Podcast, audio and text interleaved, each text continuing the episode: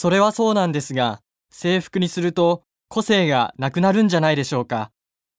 だから私は制服には反対です。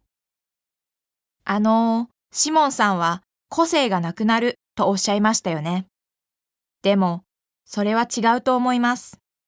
制服でも家に帰ってから自由に自分の服を着ればいいんじゃないでしょうか。さやかさんのおっしゃる通りですが、